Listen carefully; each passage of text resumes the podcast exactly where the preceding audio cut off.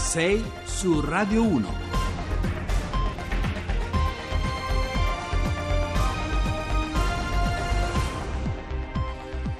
Bentrovati a 6 su Radio 1, buongiorno, mercoledì 2 maggio, sono le 6 e 8 minuti, Giovanni Acquarulo al microfono, ci occuperemo oggi di due esperienze che sono un po' due miti fondativi, anche se con accezioni diverse, del nostro rapporto con la pubblica amministrazione, tra lo Stato, o ancora meglio fra il fisco e il cittadino, fra gli utenti e le mille facce della burocrazia, che riguarda anche il mondo delle imprese. Parliamo da un lato del 730, il format per la dichiarazione dei redditi, perché oggi prende il via la parte operativa vera e propria che riguarda il modello precompilato, ma discuteremo anche di class action, l'altro storico cavallo di battaglia del mondo dei consumatori. Parleremo poi di Roma-Liverpool, stasera con i giallorossi alla ricerca di quella che l'attore romano Valerio Mastrandrea chiamerebbe la felicità illegale di una seconda clamorosa rimonta.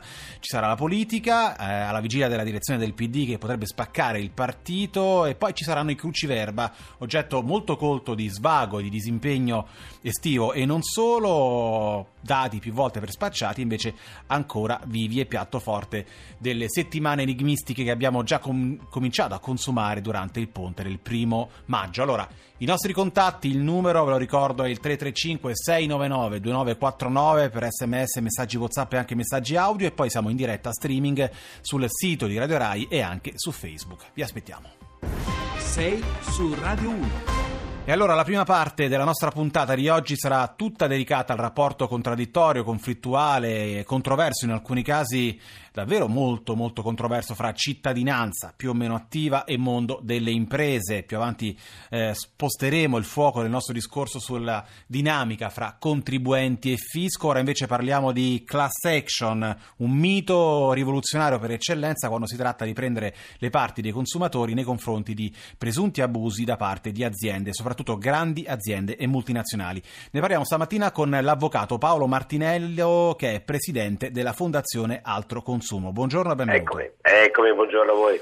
Allora, eh, Martinello, a Bruxelles eh, si cominciano a vagliare le prime proposte legislative, i primi strumenti comunitari a sostegno appunto di chi voglia eh, presentare una domanda collettiva di eh, risarcimento. Un'accelerazione che è legata soprattutto agli sviluppi, all'eco dello scandalo Volkswagen, lo, lo ricordiamo, il cosiddetto Dieselgate. Quali sono le maggiori resistenze, avvocato, quando si parla di class action, non soltanto in Italia? resistenze maggiori sono ovviamente quelle che vengono dal mondo delle imprese, dal mondo delle imprese perché l'idea, a mio parere sbagliata, è che la class action sia solo uno strumento per mettere in difficoltà le imprese, per addirittura a volte farle fallire, come è capitato negli Stati Uniti. Ora è evidente che in Europa la realtà è molto diversa, ma è anche evidente che eh, se negli Stati Uniti, che è la patria del libero mercato, come è noto, uno strumento come la class action è nato, si è sviluppato e se lo tengono stretto perché non ci rinunciano, è perché evidentemente svolge una funzione positiva anche nel funzionamento delle imprese e del mercato. Questo è il punto importante da capire ed è anche il punto da cui parte la Commissione europea quando fa questa proposta che mira a eh, ridurre la, la, dire, il gap che c'è tra Europa e Stati Uniti, ma anche all'interno dell'Europa stessa, perché ormai abbiamo paesi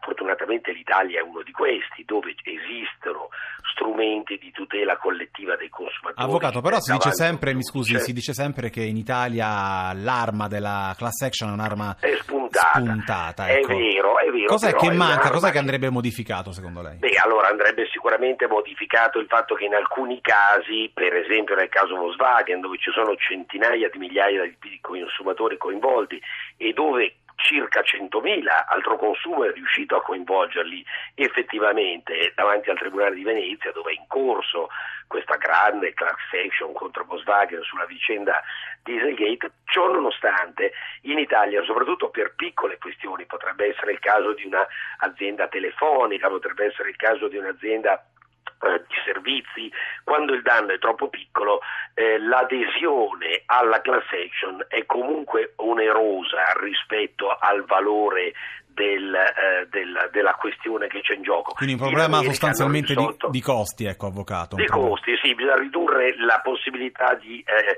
di, far valere la decisione per tutti i consumatori. In, in, in Europa, in, Negli USA hanno risolto il problema con il meccanismo dell'opt-out, cioè tutti sono coinvolti salvo chi non vuole esserlo.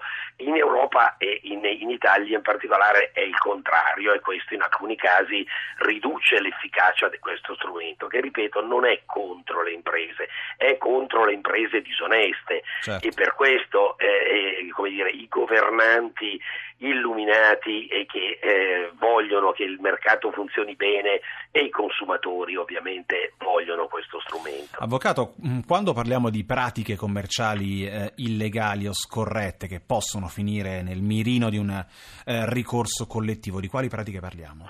Beh, per quella di Volkswagen è, è un tipico caso di pratica commerciale scorretta, cioè aver eh, il caso Dieselgate, eh, la base giuridica è proprio quella, cioè un'azienda che ha truccato il, eh, diciamo, il meccanismo di rilevazione dei consumi pur pubblicizzando che quindi consumava ed emetteva, emetteva più eh, sostanze dannose di quanto era consentito dalla legge nascondendolo e dichiarando ai consumatori con la pubblicità di aver prodotto ecologica. Questo è un tipico esempio di pratica commerciale scorretta, tant'è che l'autorità eh, della concorrenza e del mercato aveva sanzionato, ha sanzionato Volkswagen per questo tipo di pratica eh, dal punto di vista amministrativo, quindi come è successo negli Stati Uniti, anche in Italia Volkswagen è stata sanzionata, ma i casi possono essere molti, certo. sono all'ordine del giorno le sanzioni antitrust in materia di pubblicità ingannevole, eh, di pubblicità scorretta da parte delle grandi aziende telefoniche per esempio, ma anche da parte delle aziende energetiche, per esempio pubblicizzare una tariffa in modo inferiore a quello che è realmente, piuttosto che caratteristiche di un prodotto diverse da quelle che realmente sono. Tutte queste sono pratiche commerciali scorrette che a volte, non sempre, ma a volte causano un danno ai consumatori, no? come nel caso di, di Volkswagen. Tutte le volte che c'è un danno a una massa di consumatori sarebbe giusto, e questo che oggi la Commissione sta dicendo di voler, diciamo, il buco che vuole riempire, sarebbe giusto che i consumatori Bene. potessero anche avere uno strumento di risarcimento collettivo. D'accordo. Ed è qui che bisogna lavorare e andare avanti. Allora, io la ringrazio davvero, ringrazio Prego. l'avvocato Paolo Martinello, presidente appunto della Fondazione Altro Consumo, grazie per essere stato con noi, io le auguro buona giornata e buon lavoro. Le 6.18 Carmen Consoli, nuovo singolo Uomini Topo. Parliamo ora, ve l'abbiamo detto, di dichiarazioni dei redditi, altro tema scomodo, ingombrante, che è un po' al cuore del rapporto problematico fra fisco e contribuenti, fra Stato e cittadini. Lo facciamo perché oggi, dopo 15 giorni di consultazioni preliminari online, diciamo di studio, come se ci fossero di fatto appunto due avversari storici, da un lato l'Agenzia delle Entrate e dall'altro i contribuenti, ecco, dopo i primi giorni di studio prende il via la parte operativa vera e propria del modello modello precompilato delle 7.30 proposto dal fisco. Noi stamattina ne parliamo con Paolo Savini che è vice direttore dell'Agenzia delle Entrate. Buongiorno e benvenuto a Radio 1. Buongiorno. Allora Savini, cosa potremo fare da oggi, in quali modalità e con quali tempistiche? Dunque, da oggi, come lei accennava, dopo aver potuto consultare la dichiarazione precompilata a partire dal 16 di aprile, sarà possibile anche modificarla e inviarla all'Agenzia delle Entrate. Da oggi e fino al 23 di luglio, o direttamente all'Agenzia delle Entrate o avvalendosene della dichiarazione precompilata tramite un CAF o un eh, professionista.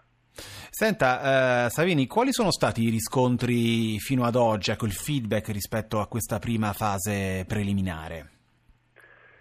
Che la dichiarazione precompilata è sempre più gradita dagli italiani perché abbiamo avuto un boom di accessi quest'anno alla procedura web dell'Agenzia delle Entrate, eh, più di 1.800.000 accessi alla dichiarazione precompilata.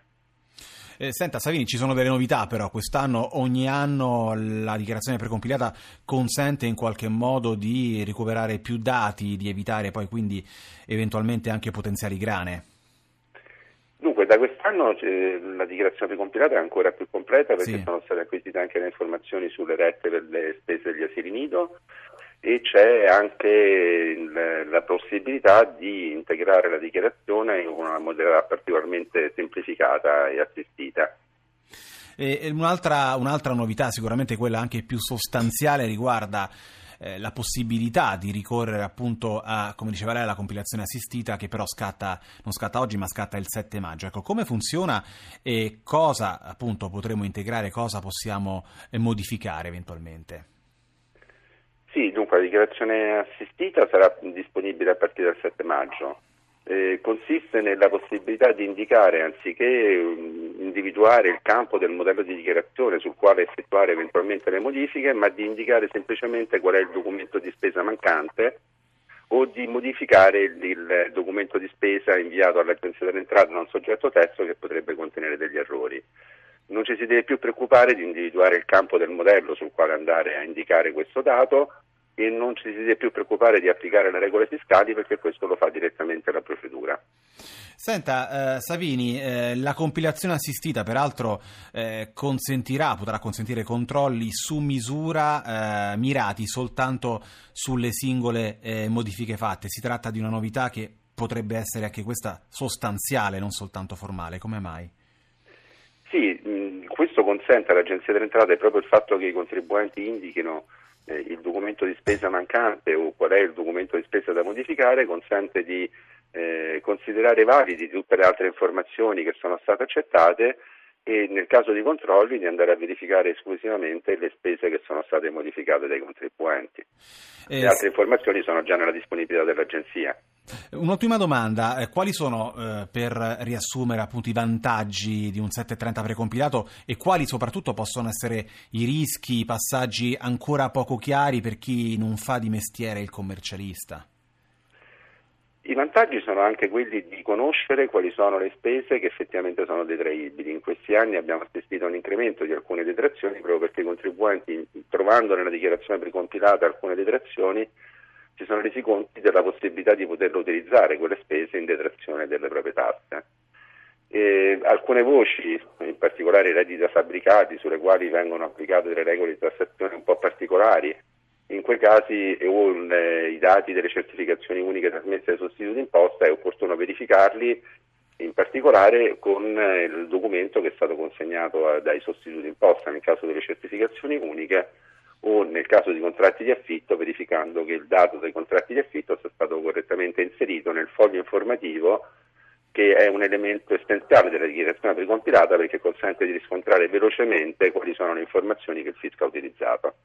Senta, eh, vogliamo chiudere con una considerazione un po' più generale. Eh, secondo lei questo è uno strumento, insieme ad altre forme con cui l'Agenzia delle Entrate sta cercando di entrare in modo diciamo, più empatico con, nel rapporto con i cittadini? Questo è uno strumento che secondo lei potrà accorciare la distanza fra Stato e cittadino, soprattutto rendere più amichevole, più fiduciario appunto il rapporto degli italiani con il fisco?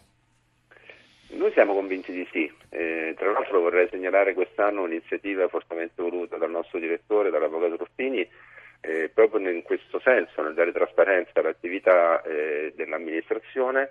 È disponibile una funzione con cui si può verificare eh, velocemente con un grafico a torta come sono state utilizzate le spese all'interno del bilancio dello Stato. Ah, questo è molto interessante. Stiamo eh, è un'informazione di trasparenza che riteniamo sia un passo importante nei confronti dei rapporti con i cittadini. E la dichiarazione precompilata, tra l'altro, ha già accorciato questo rapporto tra fisco e cittadini. Ricordo l'anno scorso ben 2 milioni e 300 mila persone hanno usato il modello 730 precompilato e ci auguriamo che rendendola sempre più semplice la procedura e sempre più completa, eh, questa evoluzione del rapporto tra fisco e cittadini sia ancora più forte. E allora davvero grazie anche a Paolo Savini, lo ricordo vice direttore dell'Agenzia delle Entrate. Ora lo sapete, come sempre c'è l'Onda Verde con tutte le informazioni sul traffico. Noi torniamo subito dopo con le anticipazioni del giornale Radio delle 7. Restate con noi su Radio 1.